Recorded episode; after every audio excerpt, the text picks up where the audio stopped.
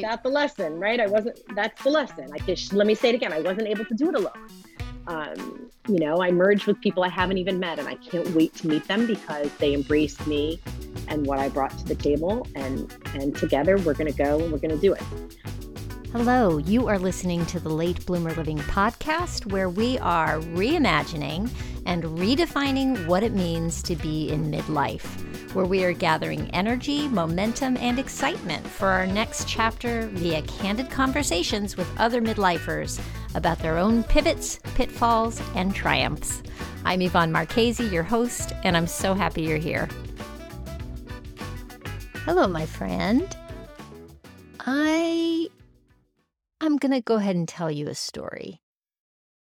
And the reason I hesitate is because I don't want to tell this story as a way of making myself look good or having myself look bad.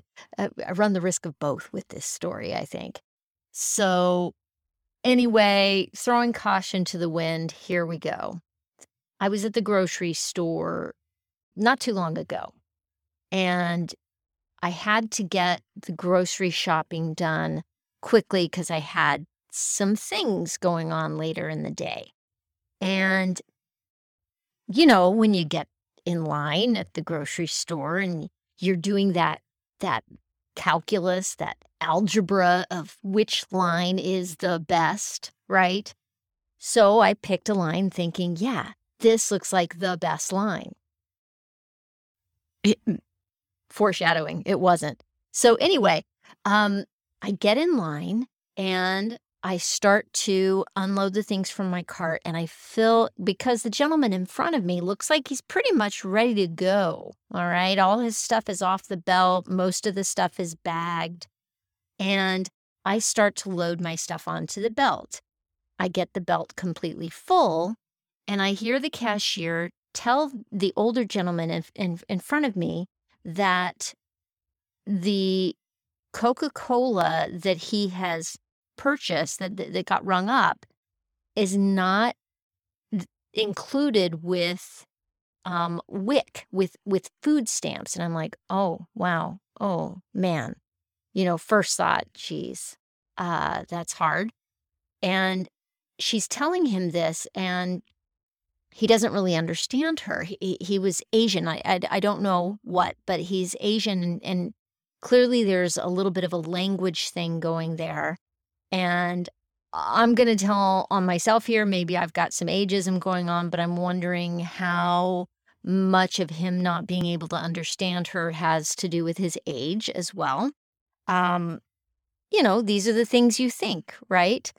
And I'm there for a bit, and it goes on. The conversation goes on for a while because he doesn't understand what she's trying to tell him. She's trying to tell him, you just need to pay extra. You need to pay cash, or you need to use a debit card to pay for this 12-pack of Coca-Cola. And the conversation goes back and forth and back and forth. And the impatient little snippy part of me is like, oh my gosh, I picked the wrong line. This is where I go first, right? And I'm not proud of it. I'm just going to tell you that's where I went first. Oh my gosh, I already pulled out all my stuff. Then I'm doing the mental math, right? Am I going to pull it back off and put it back in my cart and go get another line? And she goes and physically pulls the sleeve of Coke out of the shopping bag that it's already been put into. And she tells him, I'm going to return this. But when she goes to do that, she has problems. So then she calls a manager. I'm like, oh, wow. And that's when it struck me. What am I doing here? I can pay for his Coca-Cola. I can do that. And so I told the cashier, listen, I'll pay for it. Let me go ahead and pay for it. And she was like, wow, are you sure? I was like, yeah, absolutely. And at first he didn't understand what was happening. And then he turned to me and he realized that I had paid for his Coke, and he started bowing to me. And I was so moved by that. And the reason I'm telling this story is because I made the decision to do it because I suddenly realized, I have an opportunity here. I have an opportunity to do an act of kindness for this man in front of me. And I'm benefiting myself, because when this gets paid for and he goes, then I can pay for my groceries and I can go and get on with the rest of my day. So this was not entirely selfless, right? And yet his reaction humbled me. And I will tell you that going into the grocery store that morning, some days you have that dark cloud over you. You're feeling low. I was feeling very low that day when I got up, just straight out of bed, got up feeling bad, feeling pressured, feeling busy, overwhelmed. And doing this act of kindness flipped everything on its head. I suddenly felt lighter. Yeah, that's the story. And then when I went to leave, as I was driving home, I thought, what if I were to continue these acts of kindness? What if I were to just offer out a blessing to every person I pass, every car I pass? Because sometimes I get frustrated with people in other cars. Frankly, that's where I'm not my best self. I'm just going to say I get so frustrated with other drivers. And I thought, what if instead of getting frustrated with other people, I assume that they have the best of intentions, that they're just trying to get through their day to the best of their ability, just like I am. And I started looking at the people driving by me, and 3 cars immediately crossed my path, and they all looked so sad and heavy and burdened as they were driving by. And I thought, well, okay, I'm sending you a blessing. Who knows if it does them any good, but you know what? It lifted me once again and made me feel better. So all that to say, the power of random acts of kindness, right? So I tell you this story because my guest this week, for her 50th birthday, she set herself a goal to complete 50 acts of service for her 50th birthday, or as she calls it, Mitzvah 50.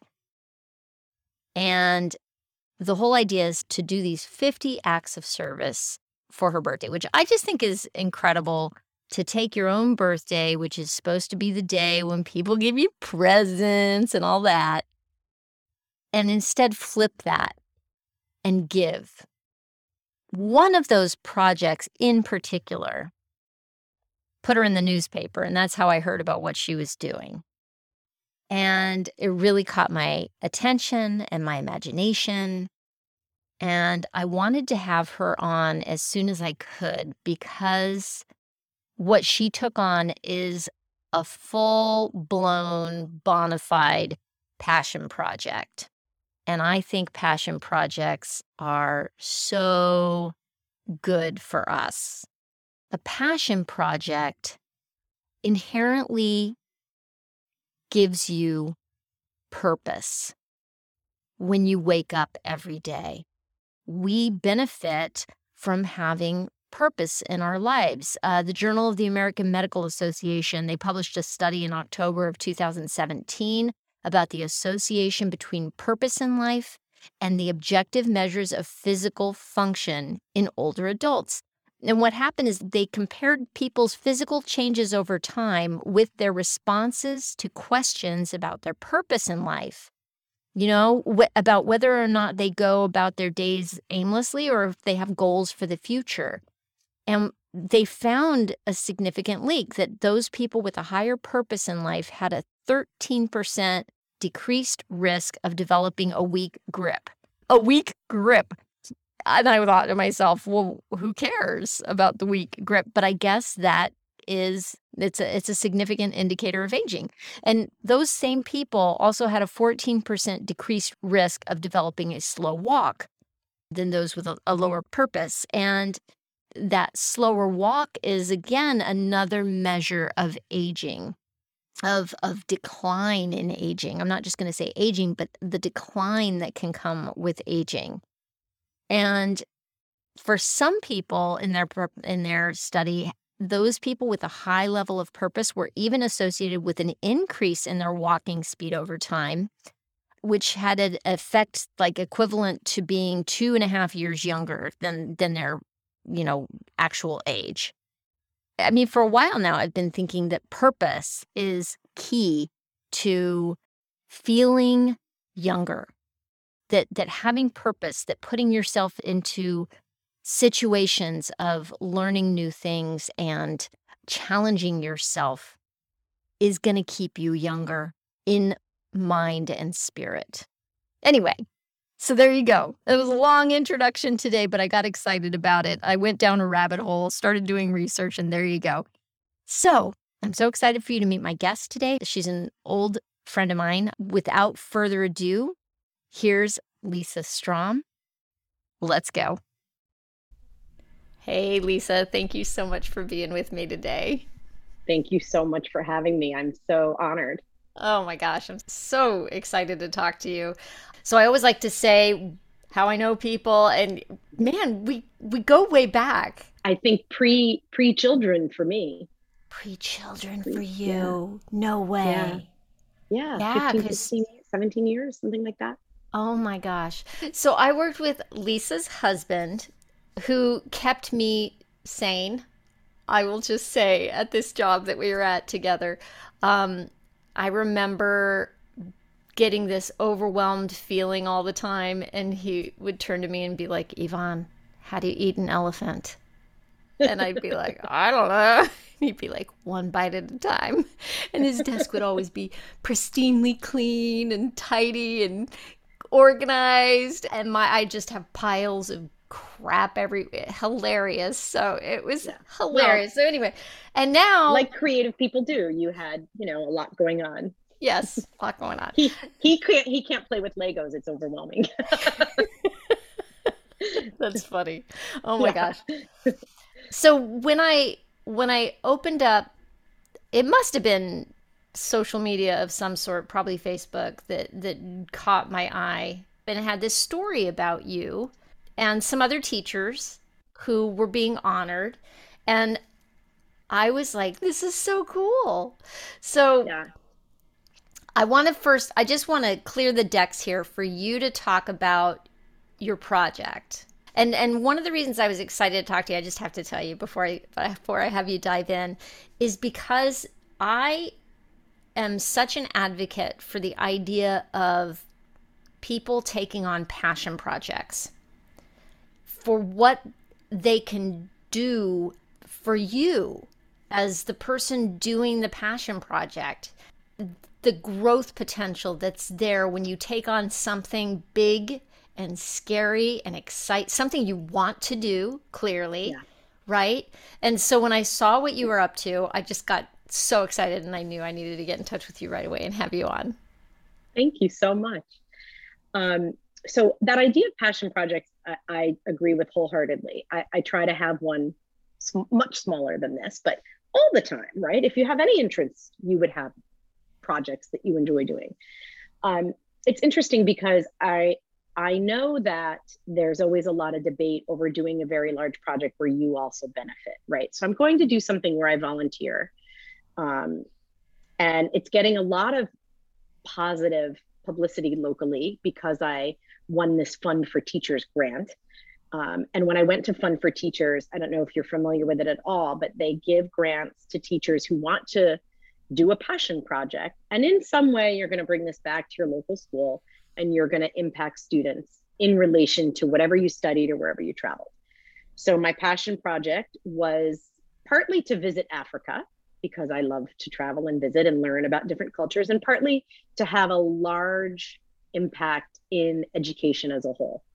And I think as a 30-year this will be my 30th year of teaching. I think as a 30-year veteran teacher, I have that. I've got thousands and thousands of kids who successfully passed English, right? But you think about it, and as we were saying before the podcast started, you think about turning 50 and you think about measuring how much have I accomplished that perhaps I thought about when I was much younger. And this project actually is something that I thought about more than 20 years ago. So I was invited to be the advisor of a student club at a school that I was teaching. Maybe this was 23, 24, 25 years ago. And it was for this organization, I'm wearing my shirt, BuildOn. At that time, it was called Building with Books. And what they did was, it was a small local organization. They sent in a representative who came in to the students after school and taught about global issues, issues that are causing struggle, causing inequity in developing countries. And at that time, they were building primarily in Nicaragua, Guatemala, and Africa. And what they would do is they would ask students to do local community service in exchange for, and fundraising in exchange for the service that students did. They could then apply to go to the site and physically build the school. And every year we sent two students from my club to Africa or Nicaragua or whatever country the school really got to pick usually. And it was called Trek, and the kids would get to go on like a teen tour, but they would physically break ground, make the bricks, dig the foundation, and begin building the school, living in this village. So I was the teacher, faculty advisor of this club for many years, and had some unique ideas for raising money. One year I got the Most Valuable Advisor Award. That was really fun for just thinking outside of the box. I raised a pretty decent amount of money with that club each year.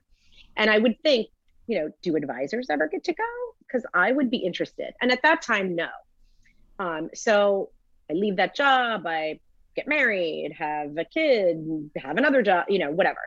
Life goes on. I turn 50 and I think, I'm going to call BuildOn. I'm going to reach out to them and see if I could go on one of those treks. And so I reached out to them and I said, do you ever have just like community members raise the money and we're not bringing kids? And they said, yes, we do community teams.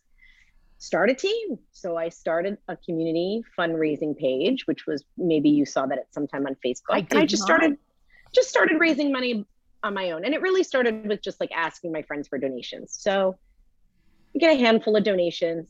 Nobody wants to go with me because it's post-COVID. People are afraid to travel. Really, nobody. And I also found that it was very hard to raise money for something internationally. So here's something else in sort of the culture of fundraising, that when you're raising money for something local, people are very, very generous and often ask how they can help. When they're not deeply connected, I found I was getting much smaller donations, much less excitement. I had to work much harder to build why global service was important, which sort of brings me to, you know, your passion project comment. Does it matter that I'm going to gain so much out of completing service learning in relation to what I'm giving, right? So if you're truly doing service, you should just be giving. But the act of the volunteer, the role of the volunteer is so powerful that I know this passion project, I'm going to gain probably more than the project in itself. Now, everyone would say, if you're there, right, of course not. Look, you're giving this community a school. They don't have a school. But I think the passion project is so important to how it can ripple into a deeper commitment to giving moving forward. And I think that that's where I want to see my life go when I leave teaching. I want to look at nonprofit giving, fundraising, building maybe more global awareness for issues that do impact the world. Education impacts the whole world. Just because they're in Africa doesn't mean that doesn't somehow trickle to all other industries and countries. Yeah, and I've heard this.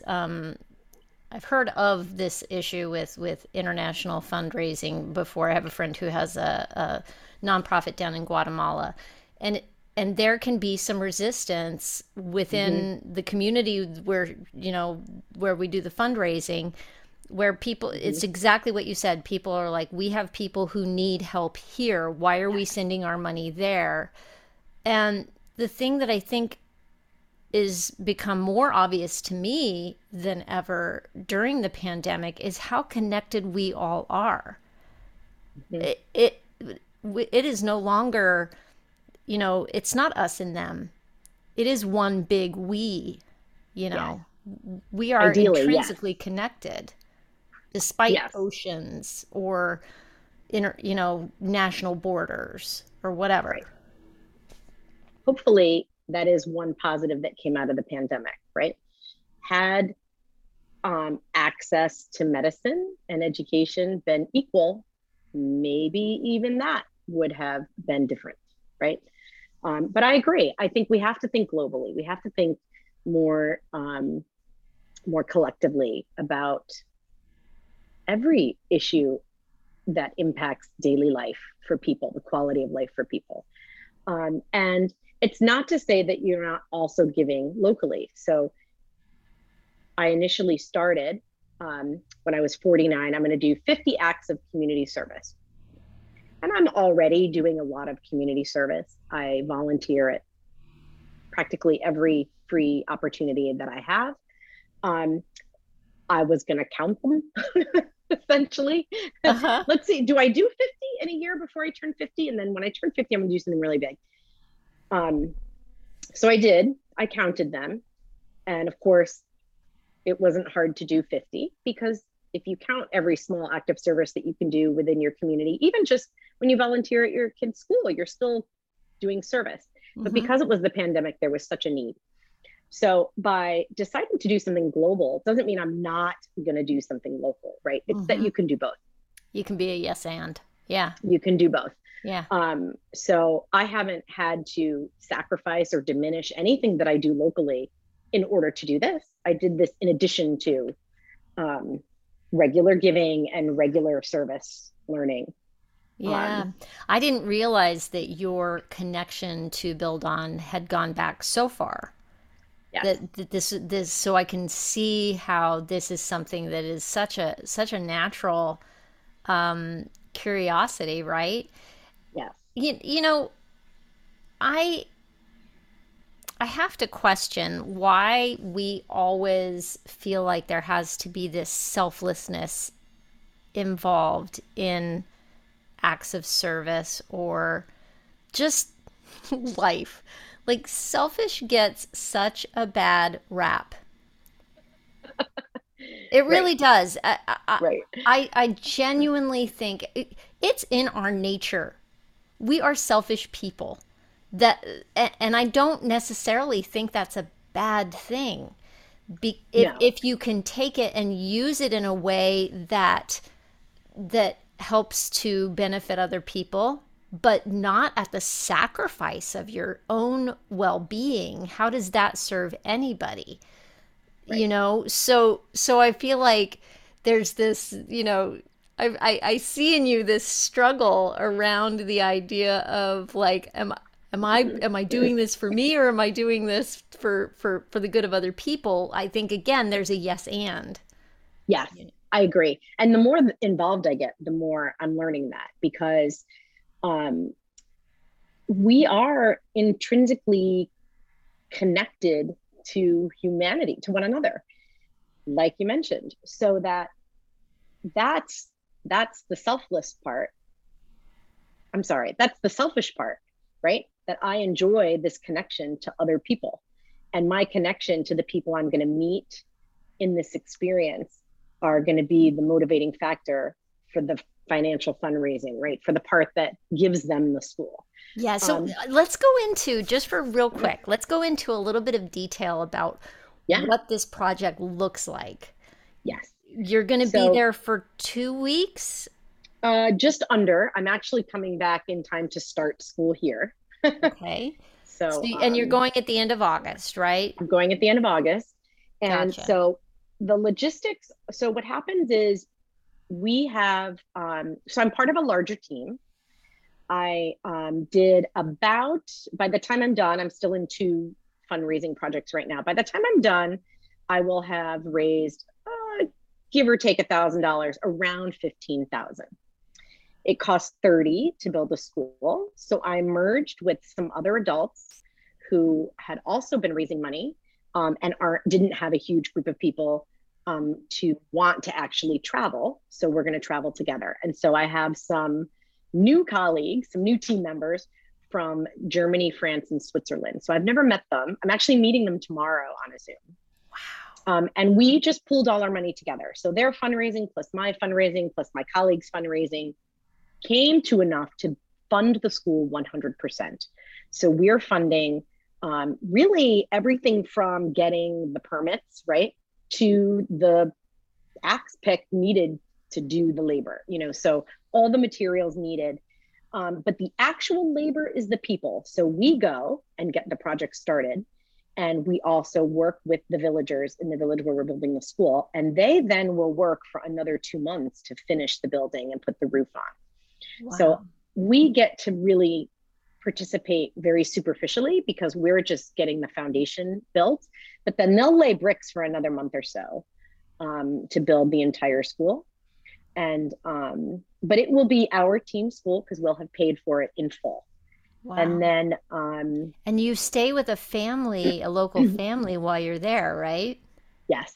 And, you know, the expectation is that you teach some basic English, that you completely immerse yourself in their lives. If they have a farm, you're going to help on the farm. You really become a part of the village while you're there, and they can, you know, really soak up as much as they can about, the rest of the world from the team members. And BuildOn is great because they do daily team building sessions. They do a lot of learning about culture, but also about sustainability, because this particular country, Malawi, you know, is one of the poorest countries in the world. And they're faced with the struggle of being primarily agricultural, but they've suffered from land degradation, they've suffered from deforestation, they suffer from drought. And so they've always lived in this extreme poverty. They didn't have a school building, right? They had school, they go to school outside, and they're, you know, subject to the elements. And even just, you know, bugs, and it's just not conducive, right? So the reason BuildOn goes to these countries is because the village makes a commitment that not only are they going to utilize the building, but they make a commitment that school is equitable. Men and women and boys and girls can go. Often in villages, girls don't go to school. Mm-hmm. So, and they all sign a contract that's going to happen, that the girls are going to go to school equally, and that women can be trained in the evenings. And they're pushing, you know, just increasing literacy, and then entrepreneurship, thinking about other ways to make a living when farming isn't sufficient, because for most of them, there's no industry in some of these outlying villages of Malawi. They're nowhere near the city. They're very remote. And so they're learning some basic English. They're learning really to continue their education. And wow. Then BuildOn puts in some other resources for them. There's a literacy program that they can continue to have long past the building of the school. And I may continue and do that as well, where you go back and you work on building literacy, because literacy is really key, right? Malawi is also the largest continual spread of AIDS and HIV still. Really? And again, that's because of education, lack of education. 80% of the population remains illiterate over the age of 15. So, wow. You know, when we talk about making impact, how do you not impact the global world when you bring education that increases sustainability and growth and prevention to anyone, anywhere in the world? So, you know, on many levels, it's important to me. It's important that it's equitable, that girls are going to go to school. It's important that I'm going to live with a family with another mother who's trying to have the same thing we all want, right, for her own family, on top of being able to provide the funds. Wow. So. And have you been in touch with the family that you're going to be with at all up to now? Do you get nothing till arrival? No. Wow. No, they have no electricity. They don't have running water. I mean, they have no global contact. Wow. No. It's literally that day. So how do they? So this, somebody's on the ground there now. Then I imagine, is there somebody who is local, who is the path builder for you that says, hey, this is your family, and they kind of prepare them and give them information about you and how to be ready for you and all that? Yes, 100%. So BuildOn actually has an Africa-based staff. And so they have a liaison and translators. I mean, I think there's even a doctor in Malawi who takes care of all the permits, does all the communication with the village, sets up all the arrangements. They do inspections of the homes. They have to, also make sure that they're coordinating with the local government, right? That we're allowed to be there, we're allowed to build there, and that this is going to be a school, and that these villagers are going to attend this school. Yeah, so BuildOn makes a major global investment in having staff there all the time to facilitate growth, to continue building, to work with families, even to work after, to make sure that they have what they need to utilize. Right, because that's a big deal. I mean, the friend who I mentioned earlier, her program in Guatemala, it started with her going down there 20 years ago and as a language immersion thing, I believe. And when she started to see how desperate the need was for education down there, she started tutoring, but then she realized tutoring wasn't enough. These kids weren't getting fed. They were hungry. So by the time they'd get to her for tutoring in the afternoon, so many of the kids aren't completing school because of family issues, because they need to go to work, because they have to help support the family, because all these reasons, right? So they're addressing that beyond the build, that there's support for these communities to then keep that going. That's amazing. Yeah. And especially for girls, because they would drop out often after elementary school. Mm-hmm. And, when you think of health and safety and prevention in a family, that is often the mother. Yeah. And so you have these women having families and they don't know how to take care of their own health. So it really starts with educating on, your own health and safety, but also increase literacy to consider something maybe other than agriculture in the long term. Yeah. Or look for other solutions for some of the agricultural struggles that they're having. And it sounds like it's all very community-based too. So they're once this structure is in place, then the community is driving the maintenance, the everything. It's not like 100%. You're coming, right? It's not like, forgive me, but the great white savior coming in and doing this thing. This sounds very community driven from their culture. Mm-hmm. Yeah. Yep. And every family is expected to contribute so many hours to the physical build. Mm-hmm. So it's really like, we've done this together, and they have ownership over it. And, wow. And it's so funny because I've been doing a little research about Malawi, and learning, about the country and what some of the struggles are, and everything that I read, which I think is where I'm really going to gain and learn, says that they're considered the happiest people on earth. That when you go to Malawi, they don't wallow in their poverty. They live in very people-centered, community-centered lives, where it's really about being together, working together, living together, eating together, celebrating together. And that when you go there, one of the most notorious things people have spoken of is the joy they have in just meeting you and being with you and sitting around the fire and talking and playing cards and singing. We could really learn from that, couldn't we? So I find that also really what I'm the most excited for is just this people who, everything I've read says that they just live in joy. And that's phenomenal, right? Here we take stock a lot here, right? What do I have? That's not a part of their nature. It's really, who do I have, right? Wow. And so I hope that, you know, that inspires me to bring some of that back, you know. So in exchange for my grant, my Fund for Teachers grant, I am going to have my seniors, I teach AP seniors. So I'm going to have, there's a program with College Board that now includes service learning in class.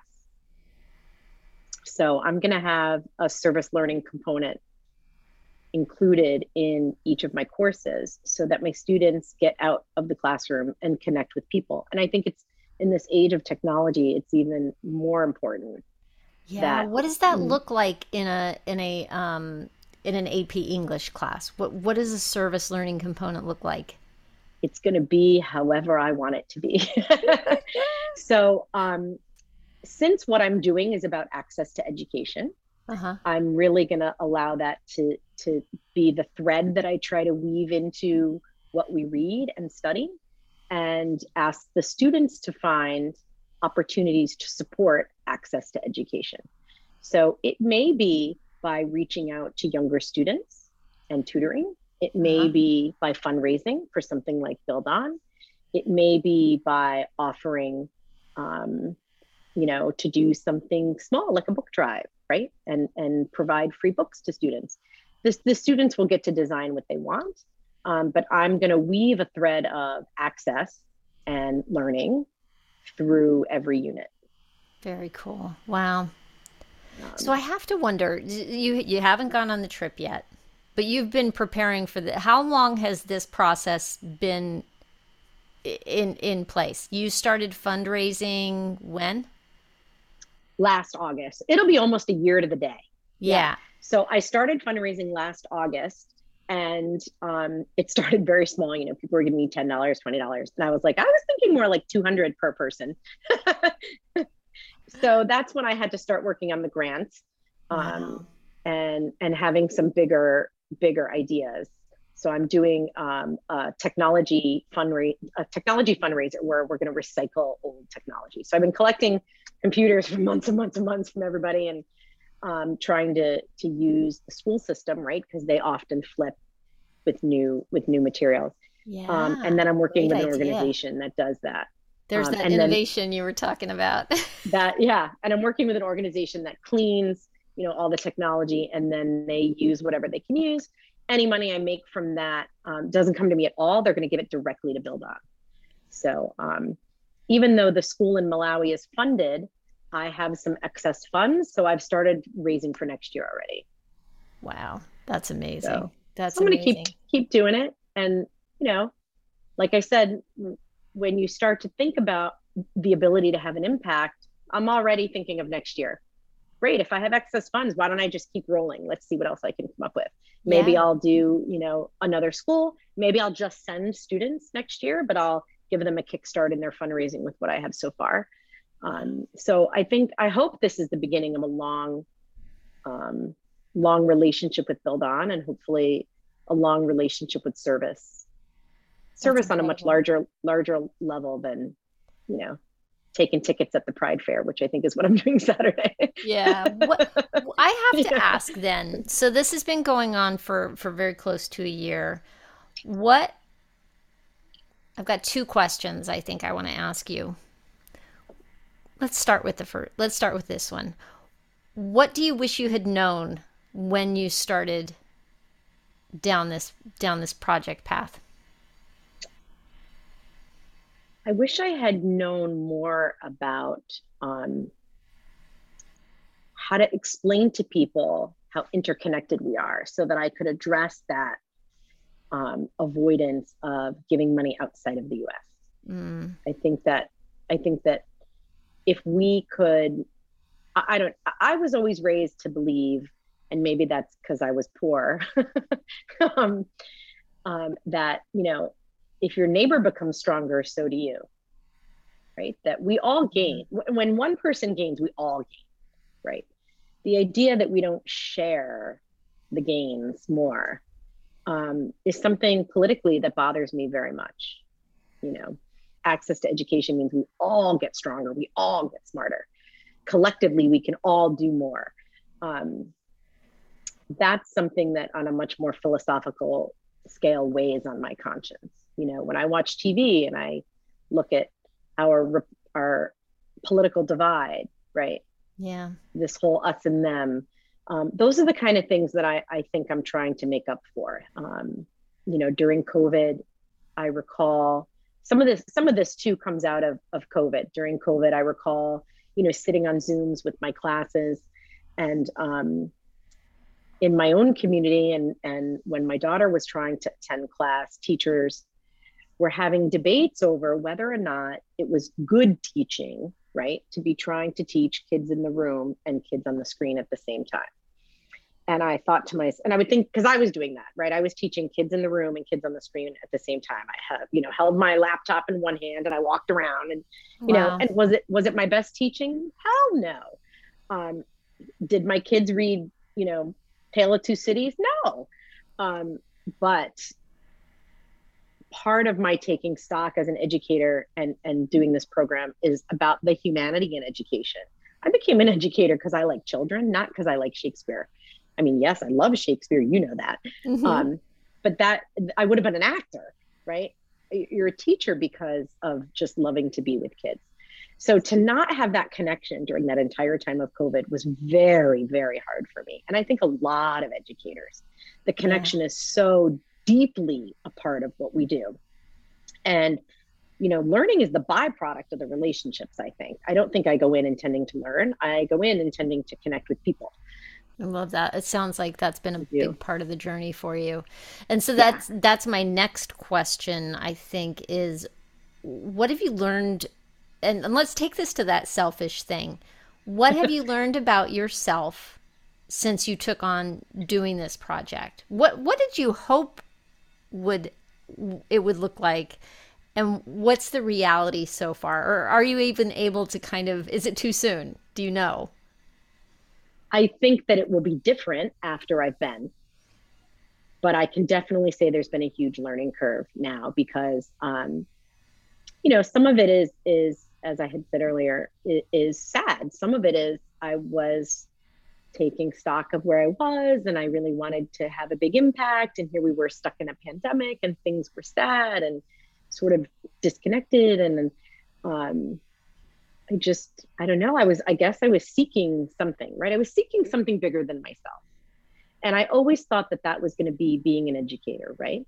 And I spent much of my career doing nothing but working, teaching summer school, tutoring after school, going home, going to the library, studying, getting another master's degree, getting another master's degree. You know, I really did nothing but build myself up as an educator. And I worked. I've slowed down. This project was a lot harder than I thought it was going to be. Getting money is a lot harder than anything else, right? Not money for yourself because you can go get a job, right? But like asking people for money was hard. Raising money for something that I was the only one who seemed to care was hard. And so I stopped doing so much that I guess I can account for on paper. And I started doing a lot more that just focused in on what I wanted to accomplish, which was to earn enough to get this school to happen, or at least connect with enough other people to make it happen, right? Because I wasn't able to do it alone, which in and of itself is so heroish, right? Like I wasn't able to do it alone.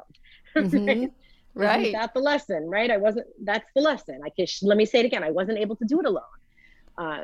You know, I merged with people I haven't even met and I can't wait to meet them because they embraced me and what I brought to the table, and together we're going to go and we're going to do it.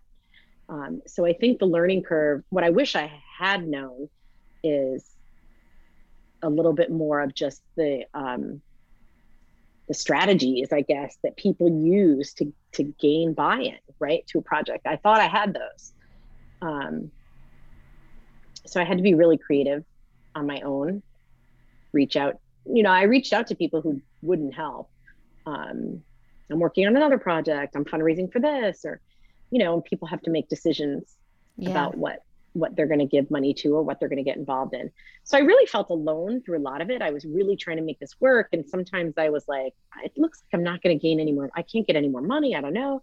But I wrote the grant and I was really inspired by Fund for Teachers. I have to say, when I went to Fund for Teachers to get the money, right, you go to this dinner, they have this beautiful dinner where they celebrate teachers, you know, making an impact essentially. And then they physically give you the check, and it's such an honor, and they cheer for you and they're so excited and they tell everybody what your project is.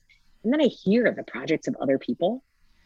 And I think, oh my God, there's so many like-minded people like me. There are other people like me who just have a passion project and they're going to turn it into something that's a learning opportunity for them and for others. And that's what this whole Fund for Teachers thing is about. And this is a local woman. This is Barbara Dalio. This is her project that she really funds through the Dalio Foundation. Fund for Teachers is national, but in Connecticut, it's the Dalios. Really? And I hope one day to meet her. I know she lives right here in Greenwich, but I don't know if I'll ever get to meet her. But you know, she believed in teachers' passion projects. So I met this gentleman sitting at the dinner. He's going to Syria, and he's actually going to walk the path of a refugee and document it for his history class. Wow. And I'm thinking, oh my gosh, I'm only going to build some bricks. My project's nothing compared to his project. And so there are teachers all over the world doing these incredible things. Wow. You know, even the two other teachers who won in my community with me, one is going to create her own virtual field trip through Egypt. Wow. You know, it sounds to me like what you've learned.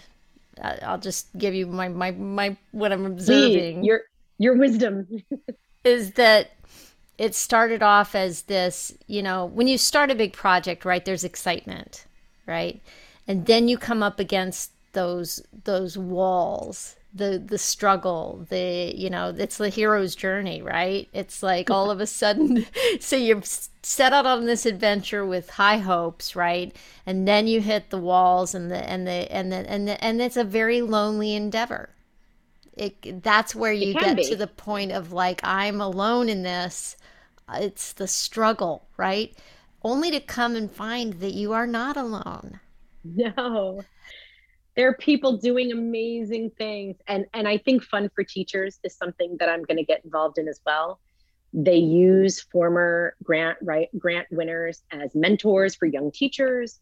They have a whole series of areas for volunteering, for building, you know, programming for teachers. I think that, yeah, I definitely see a huge future for myself beyond my classroom, which also feels great at this age. That like turning 50 wasn't like, oh, I'm almost retired. Turning 50 is like, what am I doing next? Because I have a list this long of things I'd like to still do. And that's very empowering too. Oh my gosh. I mean, before we turned on the record button, I mean, we were talking about that feeling that you were having of getting older. So I kind of want to go back to that since you brought this up. So you're turning 50 and you feel like you're just getting started. I feel the same way. I feel like this is just the beginning. I mean, it was right before I turned 50 that I did some self-work and I started and I started to take better care of myself. Again, this is getting back to being selfish, right? Yeah. And once I started to feel better physically and energetically, what started to happen is I started to get curious about my next 20 to 30 years. Mm-hmm. You know, if I can stay healthy, what might I be able to do? And even at this point now I'm realizing that even if I lose my sight or I lose my hearing or, you know, the decline of old age happens, that I feel now like I will figure out a workaround so that I can keep having impact in some way that's meaningful to me. And I feel like that is so important for everybody, and that we're expected as we get older to slow down, step aside. There's a resignation that I think so many people feel about what it means to age is decline. is, you know, and does it have to be that way? I don't think it does. Absolutely not. And it won't be, I'm not going to allow it to be. Right. No, I agree 100%. I think that some of that is in the culture of the workplace, that you can be a sage in your profession, but you can also be, you know, yes. She's always got something to say. I think that's who I've become. Oh yeah. She's always got something to say.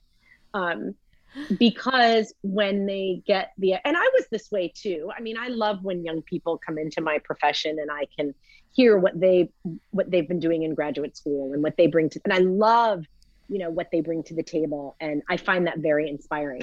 I didn't expect that to mean that my voice was less important. But there starts to be conversations and you hear them very subtly about like, you know, well, how much longer do you have? I'm like, well, I hope I have till, I don't know, 110. Do you mean to live? What? How much longer? And they really mean like, how much longer are you going to work? How much longer are you going to be here? Are you just, you know, how close are you to your retirement? And the implicit question there is, are you biding your time until you get to quit and leave and retire? Are you just, right. Are you just riding out your time? Or, right. And therefore less invested. Yeah. Right? Mm-hmm. Yeah. Yeah. It's an old model of thinking about aging that we don't need to have anymore. People are living longer.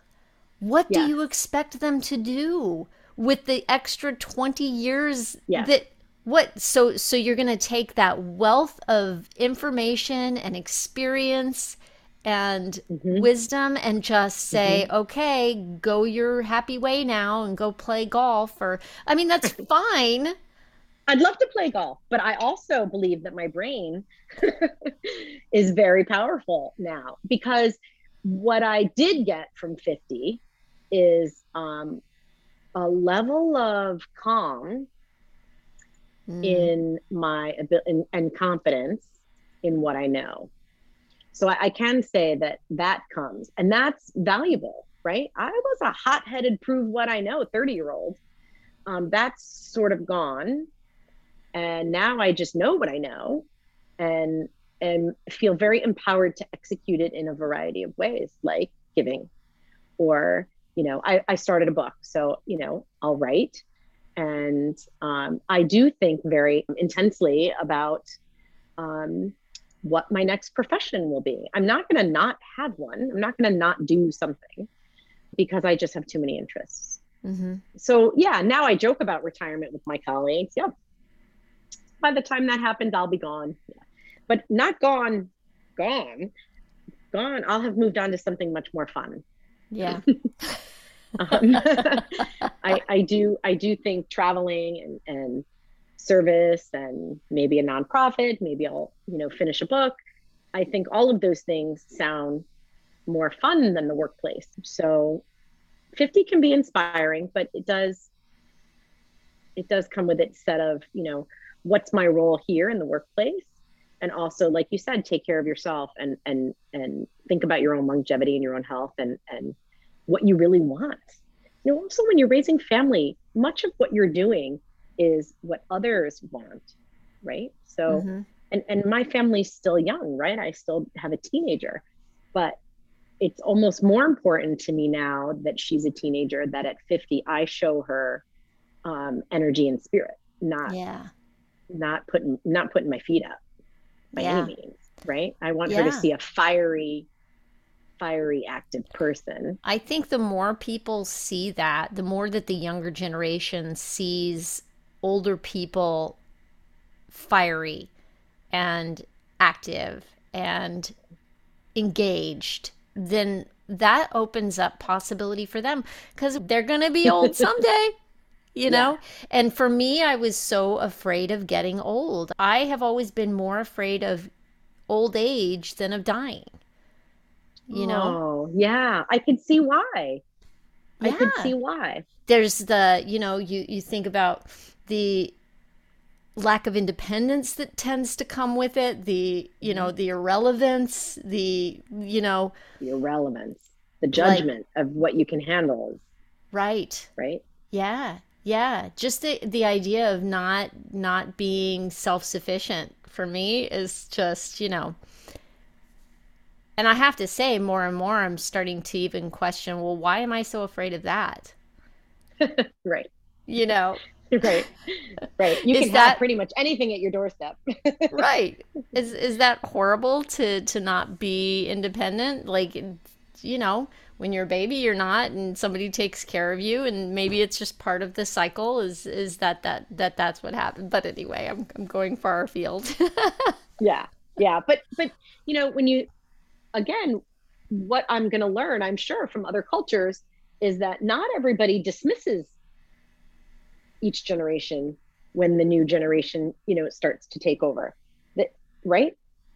Asian cultures, your grandparents live with you and you're honored, right? And you're so deeply respected that you're included in everything. It's sort of American culture that youth is what we champion. Mm-hmm. And youth is great, but I really appreciate the wisdom that comes with age. Yeah. And I mean, let's face it, at 20, I wouldn't have had the financial stability to do anything that I do now. Yeah. As well, right? I've taken care of my family. I have a home. I can give too. Yeah. So some of that selfishness is necessary to balance the ability to give more. And I that's worth being proud of, right? That you had to build something for yourself before you can build something for someone else. Yeah. Otherwise, what do you have to offer? So, you know, we're sort of coming full circle to that debate, and I think I'm ready to squash it. Yeah, I'm not even going to entertain that anymore. All right. Right? Like, you know, I had to get to this point to be able to have an impact globally. How many people didn't try to have an impact globally? Like, I'm very proud that I can do this. I'm very proud. I'm proud to meet these people who live in such a remote place. I'm proud that they're going to welcome me there. I mean, talk about learning about how humanity works, right? Yeah.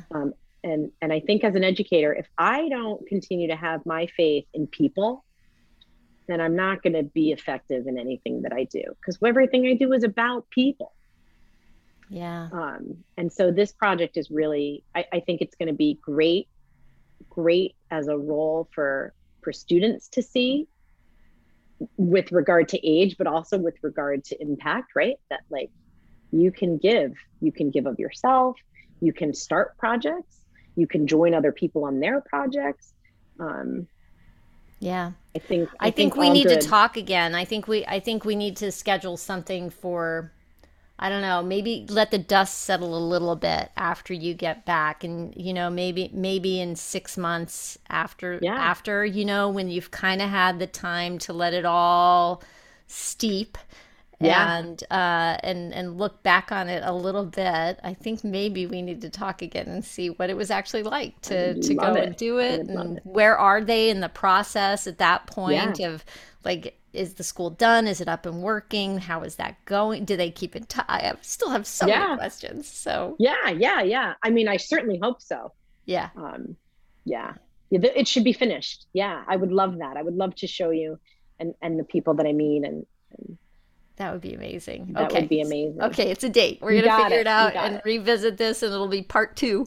How can people support you at this point? I mean, you've done the fundraising for this particular build, but it sounds like you're going to continue to do the fundraising beyond and on, right? So is there a way that people can get in touch with you and donate? Sure. Yes. I'm just going to look up the number. I have a website on BuildOn. You can go onto the BuildOn website, which is buildon.org, and you can go to community teams. And my team is Mitzvah 50, number 50. So Mitzvah in Judaism is an act of kindness. I did not know that. Yes. So to do a mitzvah is to do a kindness. Yeah. Huh. I had no idea. Yeah. I thought it was more, see, there you go, the Catholic girl talking to you. I thought it was more of a rite of passage, age related term. Because you think bat mitzvah or bar mitzvah. Yeah, right? And then with your Mitzvah 50, I was like, oh, okay, cool. Well, it does fit that it's sort Absolutely. Of a rite of passage. When you talk about mitzvot, you talk about the commandments in the Old Testament, and charity and the idea of giving is one of the major commandments in Judaism that we really celebrate and focus on. So people keep tzedakah, which would be like you put your spare change and you intend to donate daily. And so mitzvah, to do a mitzvah would be any kind of giving. Now, when you say bar or bat mitzvah, I think of that person giving their life to Judaism, right? They decide they're going to live in the Jewish faith as an adult. Okay. But I have mitzvah, a whole new understanding. Mitzvah is giving, yeah. That is amazing. So it's Mitzvah 50, and I wanted to do a little mitzvah. So cool. So we go to buildon.org, we look up community teams, and we look for Mitzvah 50. And I'm going to have that in the show notes so that if anybody is confused about anything, maybe we'll even put a little link. I can send you a link. Yeah. Yeah. So we'll get a little link. People can go click and done. Thank you. Yeah, absolutely. Oh my goodness. I'm just thrilled. I can't wait to hear the update on how it goes. I wish you a safe and just, what am I trying to say? I hope that this is just a blossoming for you, you know, that it is just everything that you would hope.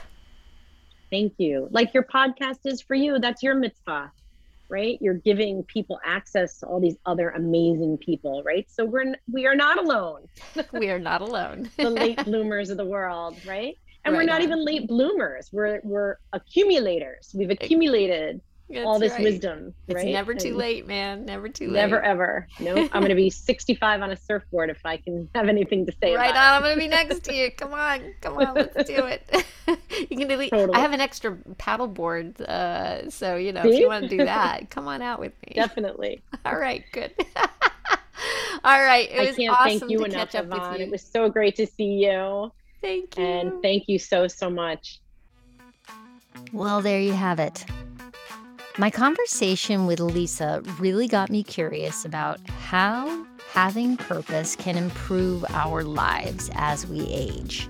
And I did end up going down a research rabbit hole, as I do. So I put a couple of links to articles in the show notes for anyone like me who likes their rabbit holes. It's really fascinating. And something I read also suggested that purposeful living has been linked through other studies to living a longer life, a lower risk of disease, getting better sleep, and generally healthier behavior. And that people can increase their sense of purpose in life by cultivating hobbies and relationships, helping others, and practicing mindfulness. I thought that was interesting. So, and that also brings us back to acts of kindness. You know, remember last week when I decided to take on the 100 Days of Joy challenge? Well, I'm just thinking, wouldn't it be great to include random acts of kindness into our daily joy challenge? And what do you say that we don't worry about whether or not we're doing it to benefit ourselves or others? You know, whether we're being selfless or selfish in our motivation. It can only create more good in the world, and goodness knows we need that right now, for sure. Thanks so much for listening. I hope you have a fantastic week. Stay safe and well. Talk soon.